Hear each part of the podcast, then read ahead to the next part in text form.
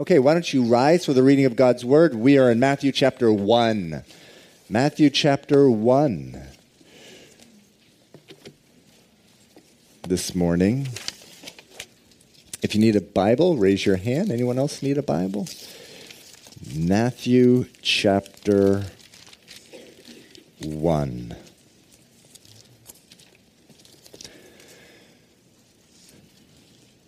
Can anyone guess what verse I'm going to be in? That's good. Who said that? Verse 1. Verse 1. Matthew 1. The book of the genealogy of Jesus Christ, the son of David, the son of Abraham. And Abraham begot Isaac. Isaac begot Jacob, and Jacob begot Judah and his brothers. Judah begot Perez and Zerah by Tamar. Perez begot Hezron, and Hezron begot Ram. Ram begot Amminadab. Amminadab begot Nahshon, and Nahshon begot Salmon. Salmon begot Boaz by Rahab. Boaz begot Obed by Ruth. Obed begot Jesse, and Jesse begot David the king. David the king begot Solomon by her who had been the wife of Uriah. Verse 7 Solomon begot Rehoboam. Rehoboam begot Abijah. Abijah begot Asa. Asa begot Jehoshaphat.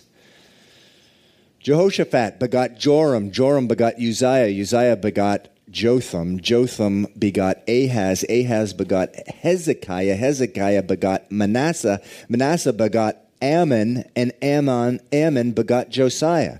Josiah begot Jeconiah and his brothers uh, uh, and his brothers about the time they were carried away to Babylon. Verse 12. After they were brought to Babylon, Jeconiah begot Shealtiel, and Shealtiel begot Zerubbabel. Zerubbabel begot Abiud. Abiud begot Eliakim. Eliakim begot Azor. Azor begot Zadok. Zadok begot Achim. Achim begot Eliud. Eliud begot Eleazar. Eleazar begot Matthan. Matthan begot Jacob. Verse 16. And Jacob begot Joseph, the husband of Mary, of whom was born Jesus, who is called Christ. Let's pray.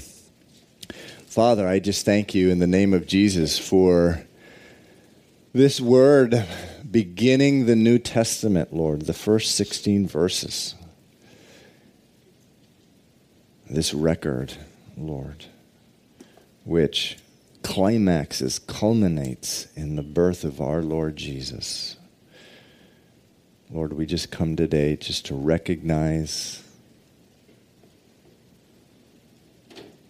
and praise you for so loving the world that you sent your Son.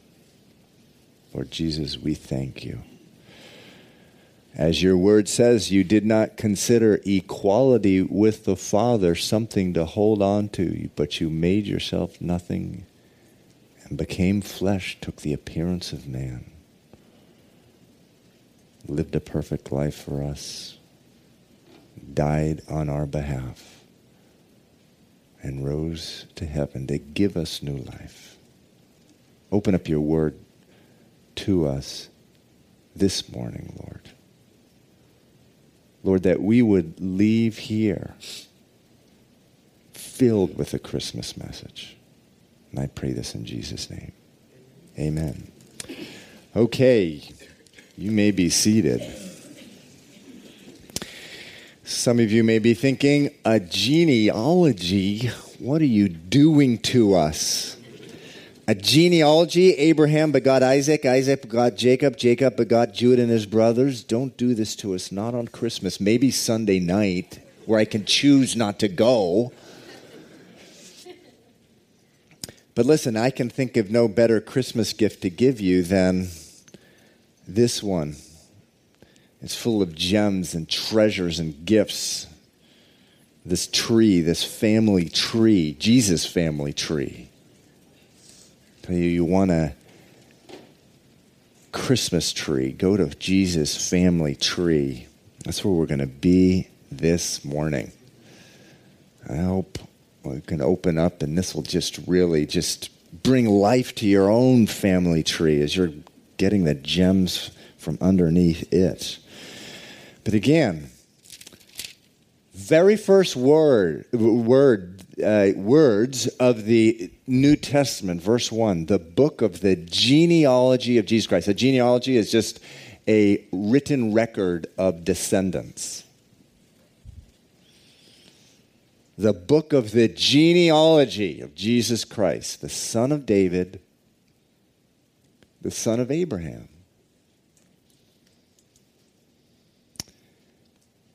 Abraham.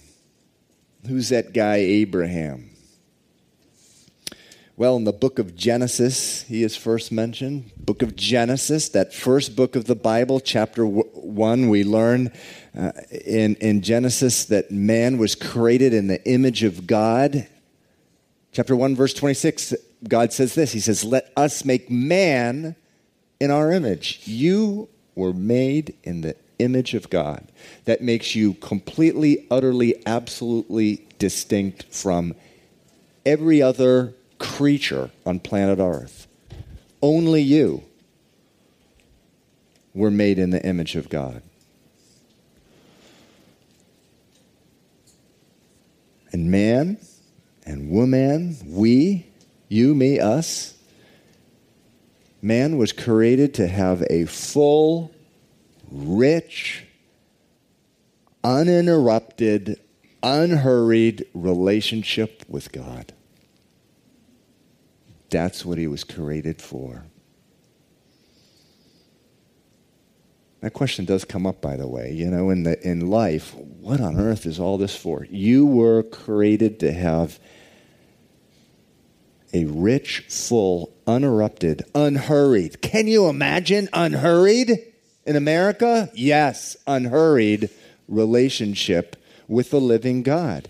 And he, you know, God, he, he did not make himself known to man to be some far distant deity that you get into contact with at church once a week uh, by chanting creeds, repeating ritualistic prayers or uh, religious rites. No, we learn from the book of Psalms what we were created for. Psalm chapter 16, verse 11, it says this You have shown me the path of life. In your presence is fullness of joy. At your right hand are pleasures forevermore. That's it. Just want to reflect on that this Christmas morning. That's why we were created. Can you put that up one more time, Derek? You have shown me the path of life. In your presence is fullness of joy. At your right hand are pleasures forevermore. That's a description of God, what God wanted for man every day, every hour, every minute. It was given to Adam and Eve. You know the story. They were deceived, deceived by a serpent, the devil, into thinking there was something more than that, than the uh, the pleasures forevermore, uh, forevermore, and the presence of fullness of joy. There's something more, and they sunk their teeth into the fruit of the tree of knowledge of good and evil. The one thing they were prohibited from doing, that one thing. Man, we can relate to that. That one thing that they were told not to do, they did. They sunk their teeth into that fruit. God's judgment followed. They were cast out of the Garden of Eden, and instead of living in the fullness of, of joy in God's kingdom, they began uh, to uh, living filled with selfish ambition, trying to build their own kingdom. They wanted to be like God. The, uh, the devil said, You can be like God. Eat this fruit, it'll happen if you eat it. So they ate it and they began to act. God says, oh, he, he, there was judgment. They were cast out into the Garden of Eden and they began to build their own kingdom. God said, go ahead, try. Try it. What happened? they went into a downward spiral. And you can read it. Within one generation, they were killing each other. Think about that. They went from perfect, absolutely always in the presence of the fullness of God's joy, in one generation, they began to murder each other. Cain killed Abel. And then by Genesis chapter 6, it says this Genesis chapter 6, it says this. This is what happened with their kingdom. It says, God saw the wickedness of man was great in the earth, and that every intent of the thoughts of his heart was only evil all the time. Wow. That's pretty amazing. Just leave that up for a second. You know, every time I read this verse, I think to myself, this is the best I can do when I build my own kingdom. This is the best I can do. Imagine that. Getting to a place in my life where the, that, that the, every intent of my thought, every intent of my thought, meaning the very heart of every thought, is only evil sometimes? No, all the time. That's the best man can do. That's what he made of his own kingdom. That's pretty sobering. And then in Genesis chapter 6, verse 12, it says that God saw, he was sorry that he had made man on earth. And it says, The Lord said, I will destroy man who I, who I have created from the face of the earth. But Noah found uh, grace in the eyes of the Lord. So God brought a flood. He destroyed the world. He literally saved the world from itself because the, every, every, human being, including Noah, eventually would have, they would have consumed themselves by their own sin. That's what sin does. Sin consumes. We're, we've read about that in Jeremiah and Lamentations on Sunday night. That, that if it was not for God's mercy, the book of Lamentations said, we would have been consumed. If he had not preserved Noah and his family, we wouldn't be sitting here today. God preserved mankind by a flood through Noah. From Noah's seeds, rather, from Noah's seed, from his descendants, just a few generations later, came this man Abraham. In chapter 1, verse 1 of Matthew. Again, it says, verse 1 of Matthew, chapter 1 says what? The book of genealogy of Jesus Christ, the son of David, of the son of Abraham. Now, who was Abraham? Abraham was basically like any other man. He just lived in what we call today pagan idolatry. Every thought of his heart, every intent of his thoughts was only evil all the time. God, by his grace, totally by his grace, pulled him out of where he was living and said, I am going to make a nation out of you. And he uh, pointed him and had him leave the land of Babylon, which is modern day Iraq, to go to the land of Israel. And in so many words in Genesis 12, the Lord said to Abraham, He said, I'm going to restore the world back to me through you and your descendants. Wow, that's a pretty important life calling, I would say. He told that to Abraham in Genesis chapter 12. I'm going to restore the world back to me through you and your descendants. The world has become hopelessly lost, but through your seed, all nations of the earth will be blessed through one of his descendants. All the nations of the, uh, of the earth will be blessed. So a nation was born. It was Israel. Through Israel, God began to draw man back to himself. Through Israel, he began to teach the world who he was. He gave Israel the law. We see that in the book of Exodus. And now we take the law for granted, but we need to understand what we had just, what we just saw up here on the projector. At one time, that it was completely lost to man. He had rejected God and had been swallowed up in the downward spiral of sin and, and, and knew the law no more, didn't know anything about it. But through the seed of Abraham, this guy Abraham, mentioned here in chapter 1, verse 1, God begins to draw man back. In the process, gives him the law. Here's my holiness. This is my righteousness. This is who I am. Uh, purity reint- is reintroduced to the world. The law was given as a signpost pointing man to God.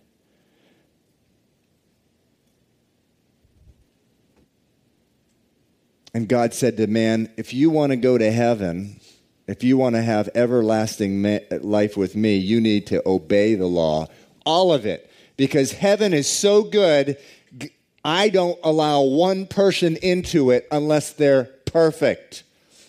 Well, man soon found out he was far short of that law, that the law was powerless to save man found out he couldn't make peace between himself and God through this law. He was, and, and, and over time, the law created in man an overwhelming sense of urgency and need for God's salvation. God, I need your salvation. And, and so uh, after the law, God, in response to this response, God sent the prophets, beginning with Moses for a thousand years.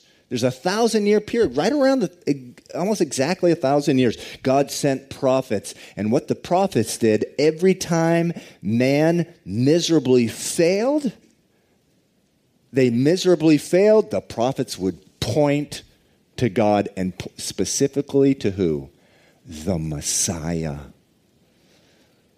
God's Savior in the book of Isaiah, he said, There will be a child born to you, and on his shoulders will be all the government, all the burden of the world, and, and he will be called Mighty God, Wonderful Counselor, Prince of Peace, Everlasting Father. And the prophets pointed continuously for 1,000 years to Messiah right up to the very last couple chapters of the Old Testament in the book of Malachi,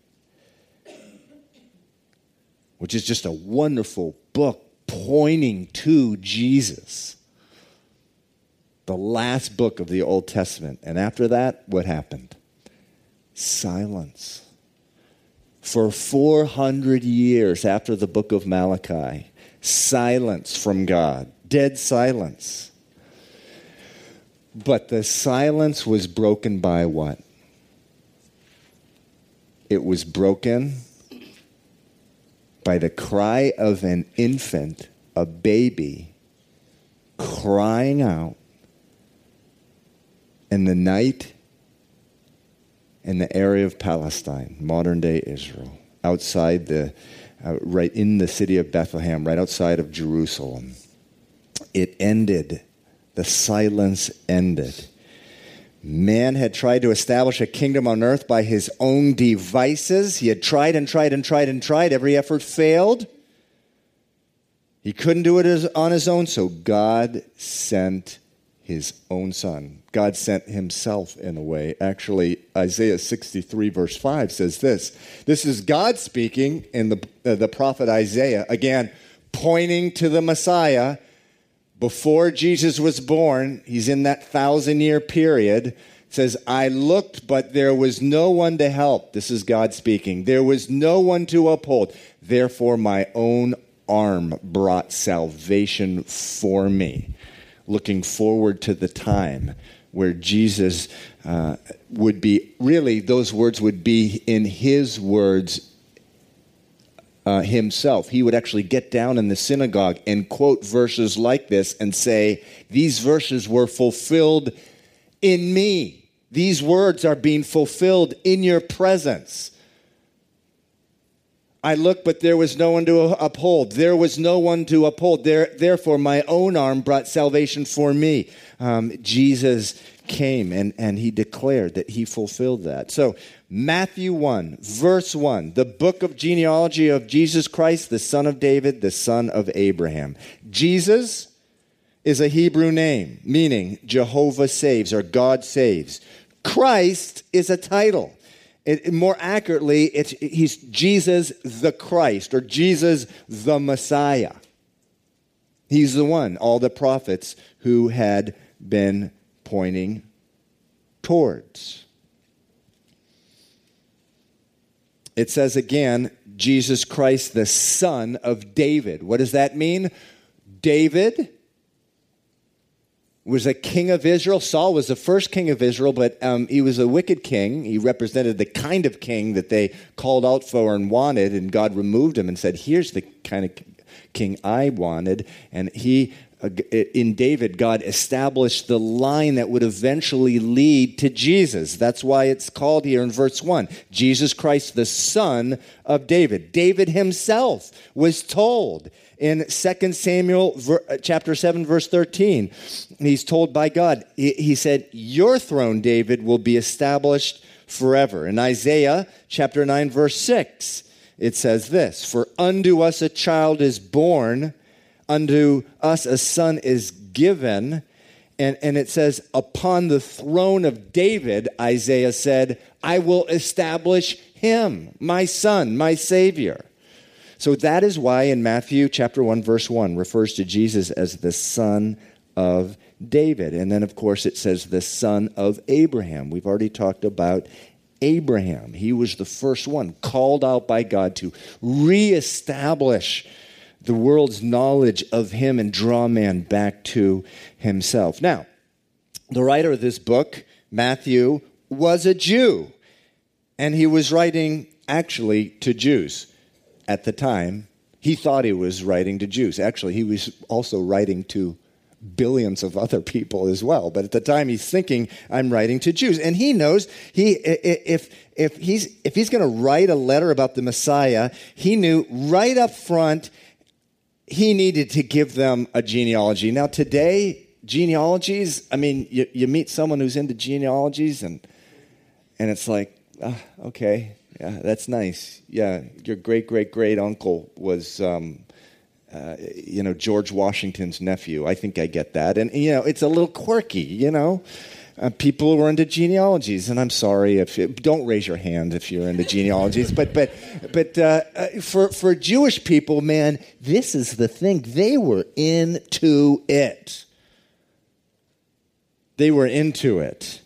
And every devout Jewish family kept very careful gene- genealogical records of their own. Interestingly enough, King Herod, remember, he tried to destroy Jesus, killed all the kids in Bethlehem under two years of age. He also burned all the records in the temple, all the genealogies, the written records in the temple. They were kept there, as well as being kept in families, they were also kept in the temple because he seemed to think that that would prevent the Messiah from ever replacing him. Because at the time that Jesus uh, was born, everyone was wondering is the Messiah going to come? The reason for that is in the book of Daniel, one of the prophets, Daniel actually prophesied to the date, to the years that Jesus would come. So everyone's anticipating. Herod thinks, oh, wow, I know what I'll do. I'll just burn up all the records. They won't be able to establish a Messiah. But uh, uh, too bad, Herod. Uh, the Holy Spirit preserved genealogies. Every devout Jew had them. Uh, and so that's where you know, uh, at the beginning of the book of Luke, actually, you know, the, Luke uh, uh, went to, uh, he says he carefully investigated all the facts that were in his book. Same thing with Matthew. He, and, and so he gets this.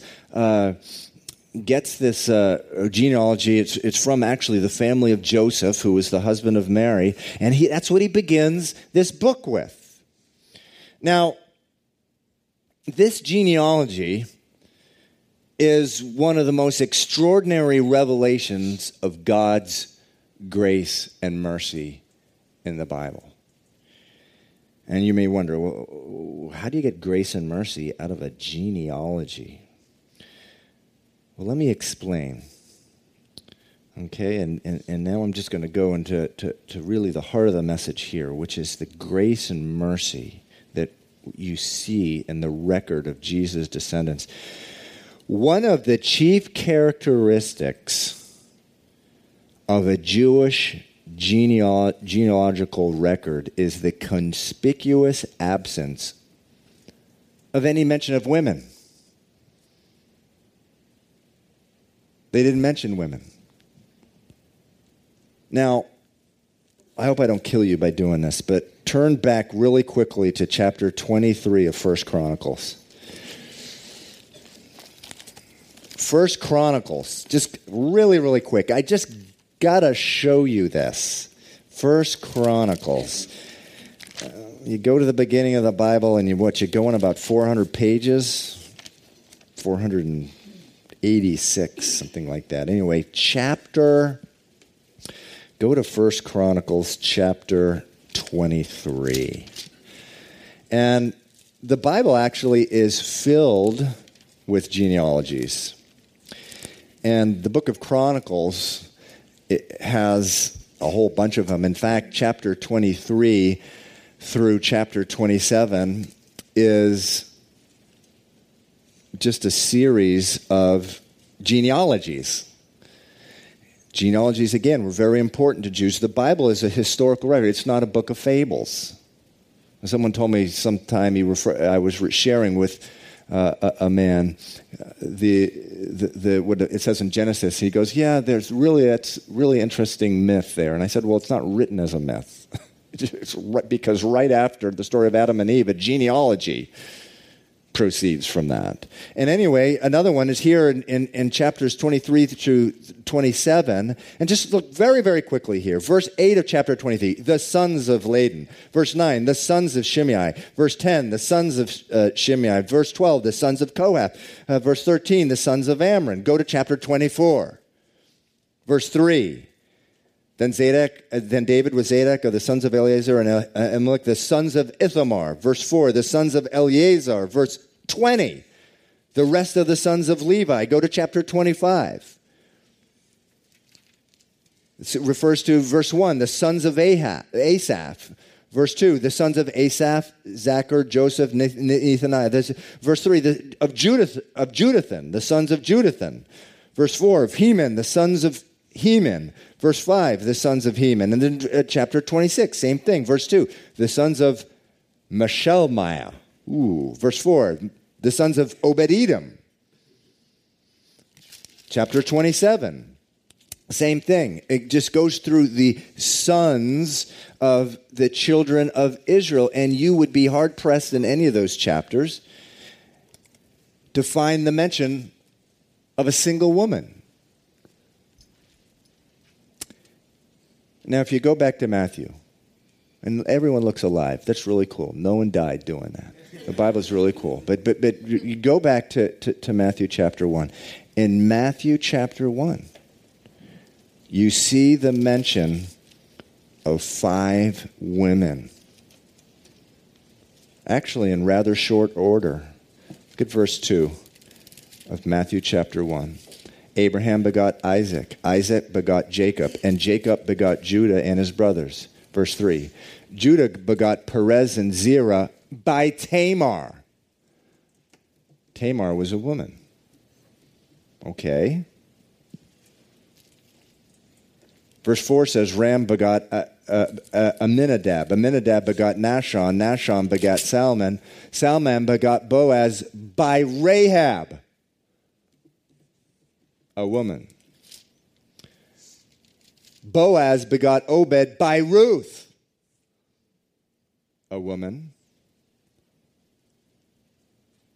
Obed begot Jesse. Jesse begot David the king. David the king begot Solomon by her who had been the wife of Uriah, another woman.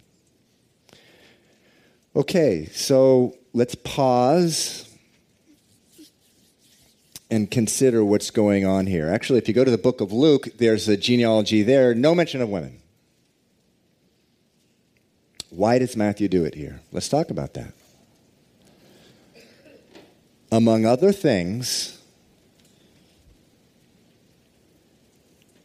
this is done here at the very beginning of the New Testament the very first verses, the first words of the New Testament, as a deliberate move of the Holy Spirit to demonstrate the abounding grace and mercy of God. Now, why do I say that? Now, it's true that Jesus liberated women. If you don't believe that, just go to the Middle East where the, that where Christianity no longer has any influence over society. And there you will see what it was like to be a woman prior to when Jesus came. He liberated women, but that's not, I believe, the thrust of where Matthew is going here. Let, let me show you what I mean. Again, verse 3 says, Judah begot Perez and Zerah by Tamar. Now, who was Tamar? Who was Tamar? Who is she? Well, Tamar was a woman, and not only was she a woman, she was a woman with a reputation. Tamar. Tamar was the daughter in law of Judah who, by the way, we'll see was another man who was in the direct line to Jesus. Judah was one of Jacob's 12 sons. He was one of, Judah was the father of one of the 12 tribes of Israel. Judah. She was the daughter in law of him, Judah. Tamar was married to Judah's first son, a guy named Ur. The Bible says that Ur was a wicked man and the, and the Lord struck him dead. Actually says that. The Lord killed him. It's a verse in the Bible describing what Lord did to Ur. Wow.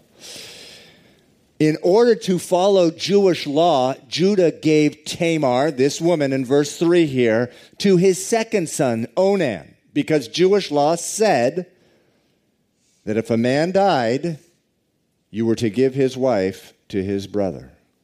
That's Old Testament law. You women breathing a sigh of relief here, you married ladies.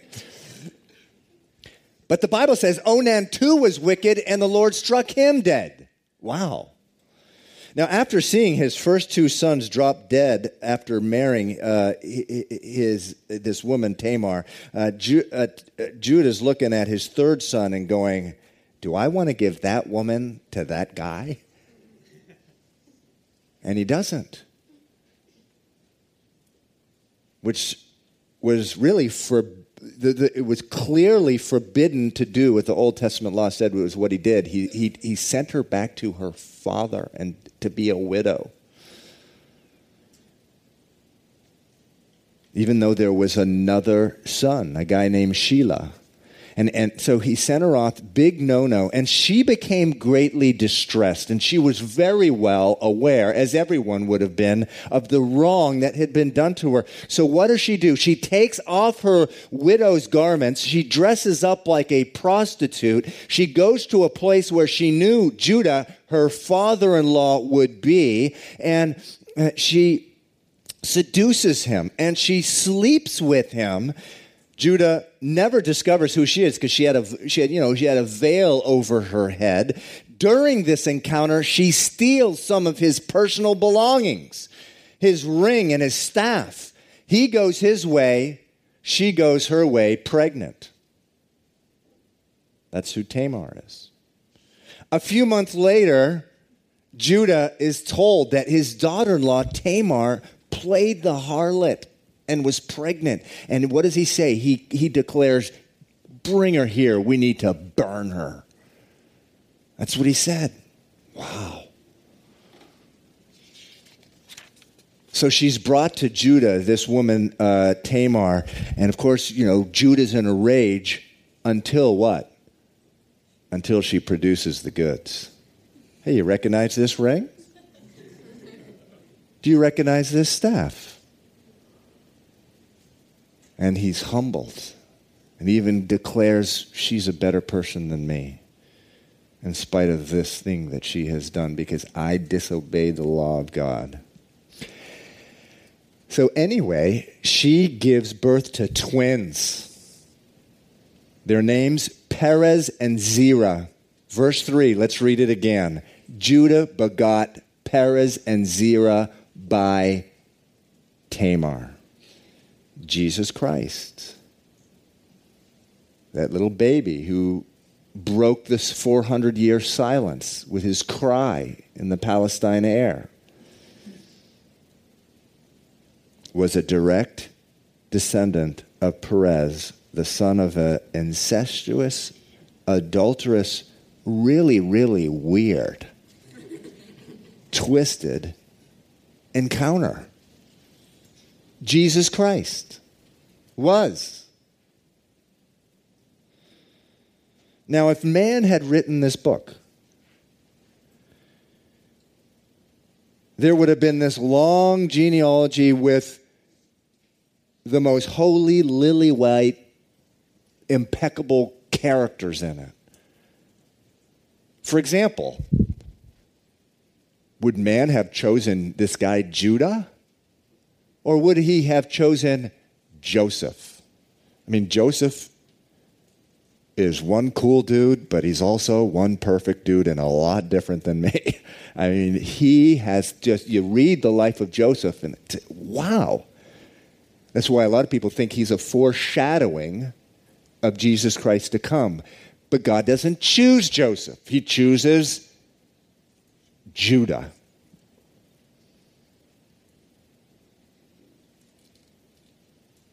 So many people stay away from church because they think they've led a lifestyle or have done whatever. And there are parts of their past which are so ugly, so far out, they could never be accepted to God. And then uh, uh a lot of times they get into church and they look around. This happens all the time, all the time. They look around and say, I'm not one of these people. I'm not one of these people. Oh, the glorious day when they begin to read the Word of God. The Bible says this of Jesus, Hebrews chapter 2, verse 17. In all things he has been made like his brethren, that he might be a merciful and faithful high priest. That's talking about Jesus. Jesus, our high priest. And then in chapter 4 of Hebrews, it says this For we do not have a high priest who is unable to sympathize with our weakness. Now, Jesus, it says, he knew no sin. He never sinned. And he doesn't, and, and because of that reason, you know, he doesn't, he, he never sinned, but that doesn't mean that he doesn't understand the stain that sin produces on a life or a family record or a family history. Tamar was his direct descendant. But, but let's go on doesn't stop with Tamar. Verse 4 again says Ram begot Aminadab, Aminadab begot Nahshon. Nahshon begot Salmon. Salmon begot Boaz by Rahab. Rahab the prostitute? Yes. Rahab the prostitute, the harlot. Israel had come out of Egypt where they were slaves. They were on their way to the promised land, but the city of Jericho was in their way. Moses sent spies to Jericho to spy out uh, the land there, and they made their way to the house of Rahab. They made their way there because the Lord drew them to that house. Rahab, a prostitute. It would have been no surprise to the people of Jericho to see these men coming in uh, uh, uh, their house and leaving. When the men of Jericho showed up at her house to ask where the spies went, she told them they had left after hiding them the, on, on top of her house. God credited that to her as righteousness. People have argued for ages until they're blue in the face whether it was right for her to lie. It's not the subject of the sermon this morning, but God was not ashamed to count her, a prostitute, into his direct lineage. And then it says, Boaz begot Obed by Ruth, another woman, Ruth. Ruth was not Jewish. She was not an Israelite. She was a a what? Moabitess. She was a descendant of Moab. The Jewish people hated the Moabites. Now, who was Moab? Well, remember, we already talked about Abraham. He was that first man that God drew out of the world, which was just being consumed by sin, and, and he sent him to the promised land. And who accompanied Abraham? Lot. Lot was Abraham's nephew. Everyone still with me? Yeah. What does Lot do? After a while, Lot sees Sodom or the plain before Sodom. Now, when you hear the word Sodom, it's like, what happens in your mind? Ooh. Sodom. Ooh. Louder. Sodom. Ooh. I mean, Sodom's like a wicked place. And he goes to the plains of Sodom. Eventually, he winds up in Sodom. Right before God destroys Sodom, God destroyed it by fire. The angel of the Lord went to Sodom and took Lot out with his wife and two daughters. They escaped. Sodom was destroyed, as well Gomorrah. They escape to the mountains. The daughters start to freak out. Like no one is left. We're all by ourselves. We've lost our husbands. The husbands were mocking them. We're not going to leave here. The husbands stay behind. We lost our husbands. We're not going to have any kids. What do they do? They get Lot drunk, and they, the, Lot's daughters, bring him into bed, sleep with him. They both got pregnant by Lot. You say, man, this Bible, what's, what's with all these stories? How come they didn't show these? They didn't tell me about this in Sunday school growing up. Let me tell you, it's a real book. One of the daughters of Lot, of Lot gave birth to a son, and his name was Moab. And that guy just went his own way, created his own religion, and by the time the, the, the, the, the Jews show up going on the way to the promised land, they're just really wicked people. But along the line, you know the story of Naomi. She, her husband died. She went, got Ruth, and, and it says that's who Ruth is. Ruth, the descendant of Jesus, a Moabitess again the descendant, Jesus, in his direct line. A descendant of his, the product, again, of a really strange, weird encounter, the kind that doesn't even show up on our TV in 2012. I mean, just really ugly stuff. God is not ashamed to count her and include her in his lineage. Verse 5. Verse 6 says, And Jesse begot David, the king. David begot Solomon by her, who had been the wife of Uriah, referring to who? Bathsheba. Bathsheba, who left her husband out in the battlefield and went to David. Adultery. So, these women were placed in the genealogy of Christ to be a conspicuous, follow me now, a conspicuous, meaning a very loud and clear reminder of the abounding grace of God. God, the Bible says, he was not ashamed to have these people in his direct uh, uh, line of descendants. And the Bible said he's not ashamed to call you, regardless of your history, a son or a daughter. In fact, Jesus in the book of Hebrews, he, he cries out to the Lord. There's a quote from him in the, in the book of Hebrews where he says, Here I am with all the children that you have given me. God has taken and made you an adopted son, an adopted daughter through faith in Jesus Christ. Now, it's not, of course, that men in Jesus' line were any pillars of goodness, of virtue either. In verse 2, we read of Jacob. We know about him. He was a liar, a schemer, and he wrestled God into submission. Verse 2 says that Judah begot, uh, Jacob begot Judah. Again, Judah rather than Joseph. Judah, in addition to doing what he did with Tamar, he, he's the one who sold Joseph probably the most righteous guy in the Old Testament, to slave traders. Verse 6, it says, Jesse begot David. We know what David did. He drew another man's wife, a trusted uh, warrior of his, his wife, to his own bed, and then killed him to cover up that she was pregnant. It says in verse 6, all it says, David begot Solomon. Solomon, we know from the Bible, left the faith of his fathers and began to practice the religion of his many wives. 1 Kings chapter 11 is, is a bewildering bunch of verses about Solomon. It says, King Solomon loved many foreign women, Moabites, Ammonites, Edomites, Sidonians, Hittites, from the nations of whom the Lord had said, You shall not intermarry. He clung to them in love, and they turned his heart to other gods, including Chemosh, the abomination of Moab, and Molech, meaning child, child sacrifice. This guy Solomon, in the direct de- line of descendants of Jesus.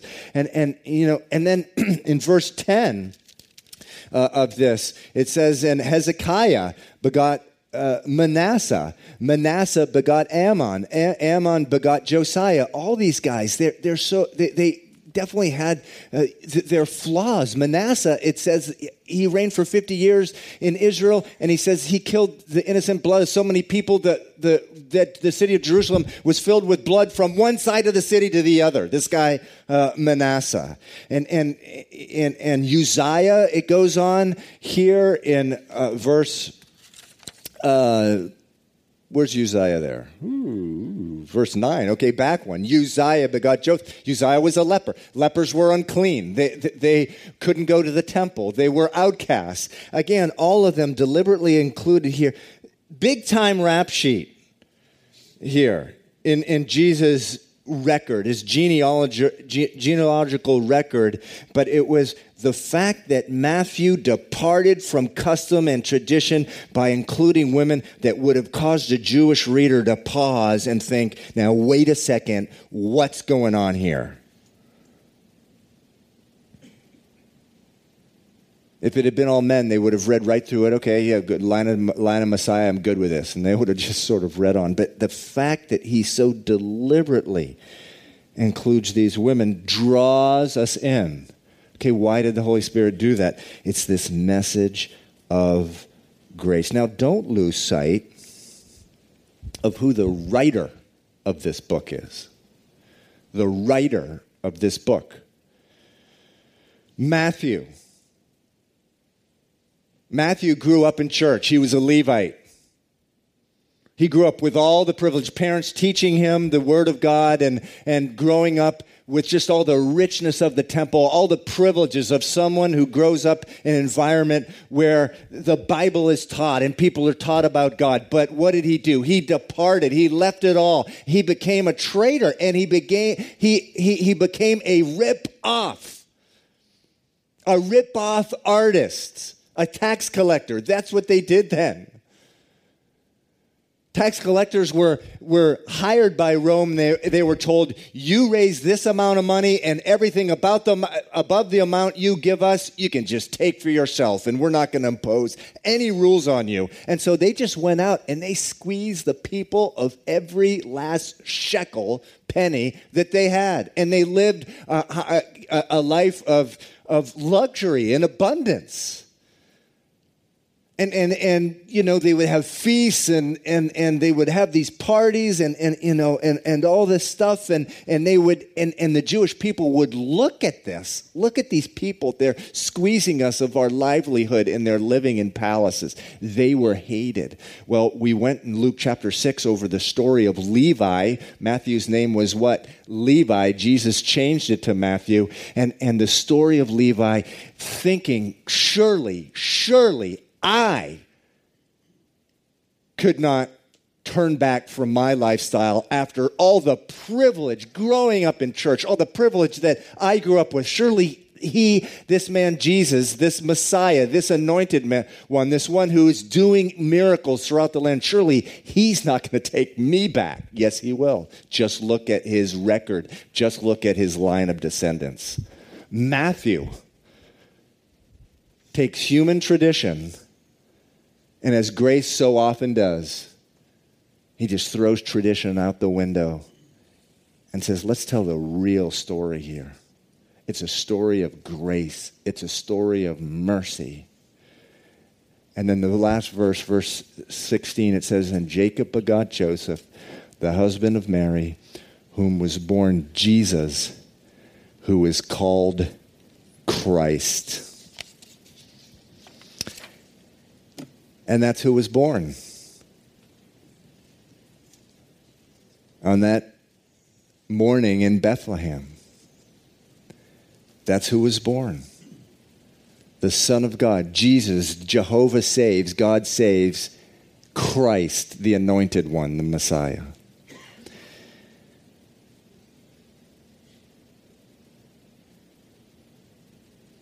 Christmas is a time where we do recognize God's love for us by giving gifts to one another, but oh, oh, how wonderful it is just to bring in this message of grace into our Christmas, into our houses, into our families, into our workplaces. This, this, this message of grace. Of course, Jesus went on. What did he do? He lived a perfect life, became the perfect sacrifice, and died on our behalf on the cross. The Bible says the penalty for our sin is death. Death and judgment, everlasting judgment. But the gift of God is eternal life through Jesus Christ our Lord.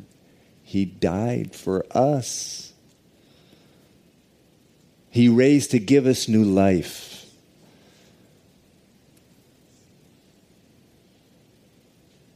The world's doing everything it can to just yank Jesus out of Christmas. Man, it's so wonderful just to open the Word of God and just bring it in with all its fullness. Actually, the worship team's going to come up at this point, and